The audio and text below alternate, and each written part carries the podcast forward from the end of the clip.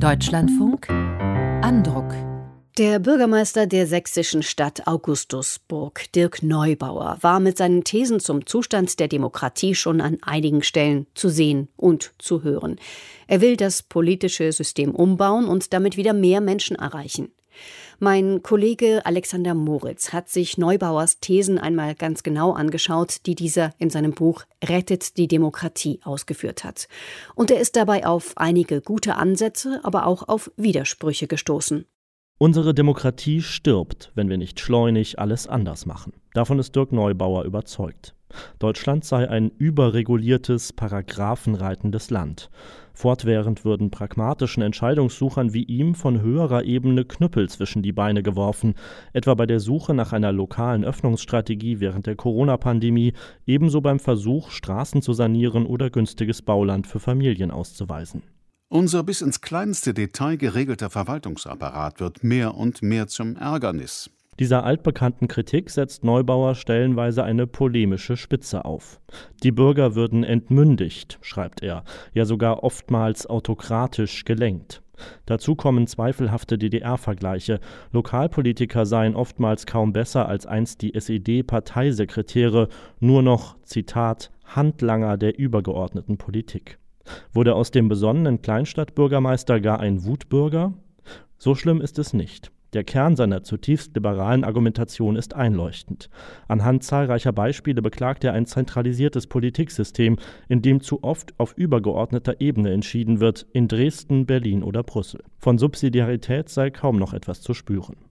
Kapitelweise stöhnt Neubauer beispielsweise über die komplizierte Vergabe von Fördermitteln, von denen seine Stadt abhängt. Wenn sich Vorschriften im Bereich der Nachkommastelle verselbstständigen, dann muss die Frage erlaubt sein, ob das noch Recht im tieferen Sinne der Lebensrealität der Menschen ist, für die dieses entwickelt wird. Über Zuschüsse an Kommunen entscheiden in Sachsen über 40 verschiedene Stellen. Neubauer sieht seine Gemeinde dabei dem Gutdünken der Aufsichtsbehörden auf Landes- und Landkreisebene ausgeliefert. So kann ein Vorhaben auf Kommunalebene durch einen gewählten Rat bewilligt werden, aber trotzdem keine Förderung erhalten. Diese einfache Gleichung macht die Antragstellung zum Ersatz für Selbstbestimmung. Populisten wissen das für sich zu nutzen. Die AfD erlangte in Augustusburg, wie in vielen ländlichen Gegenden Sachsens, bei den jüngsten Wahlen mehr als 30 Prozent der Stimmen. Neubauer sieht darin vor allem ein Zeichen des Protests. Eigentlich will der breite Unterstützerkreis des sogenannten Widerstandes keine Revolution. Sie wollen Gehör. Um dem Verdruss zu begegnen, fordert Neubauer mehr Eigenverantwortung für die Kommunen.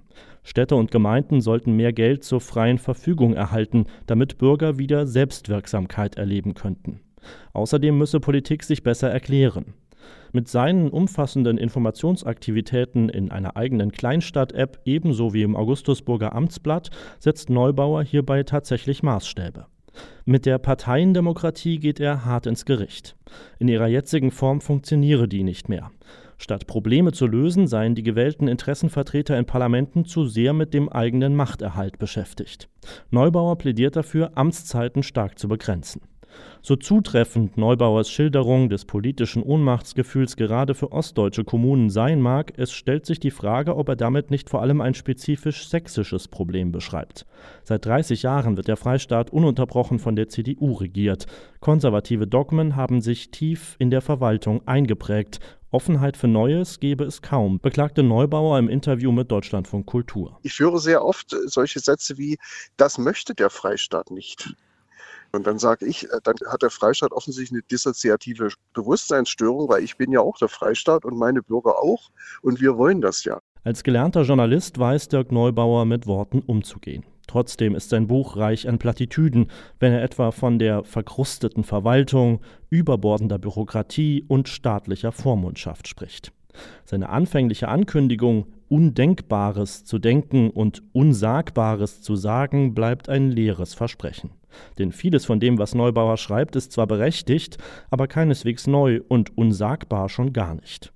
Und auch persönlich ist Neubauer nicht ohne Widerspruch. Einerseits appelliert er abschließend, sich in demokratischen Parteien zu engagieren. Er selbst ist im April aus der SPD ausgetreten, aus Ärger über unzureichende Unterstützung für sein Corona-Modellprojekt. Ich sage auch nicht, dass ich recht habe. Aber zumindest mal in eine Diskussion einzusteigen und ernsthaft darüber nachzudenken, was wir anders machen könnten, wäre angebracht, weil so wie wir es jetzt weitermachen, können wir es nicht weitermachen. Schon einmal war der Osten Ausgangspunkt eines politischen Umbruchs. Jetzt könnte er es wieder sein, glaubt Neubauer.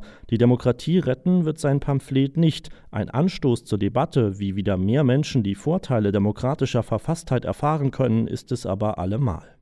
Alexander Moritz besprach Dirk Neubauer Rettet die Demokratie, eine überfällige Streitschrift.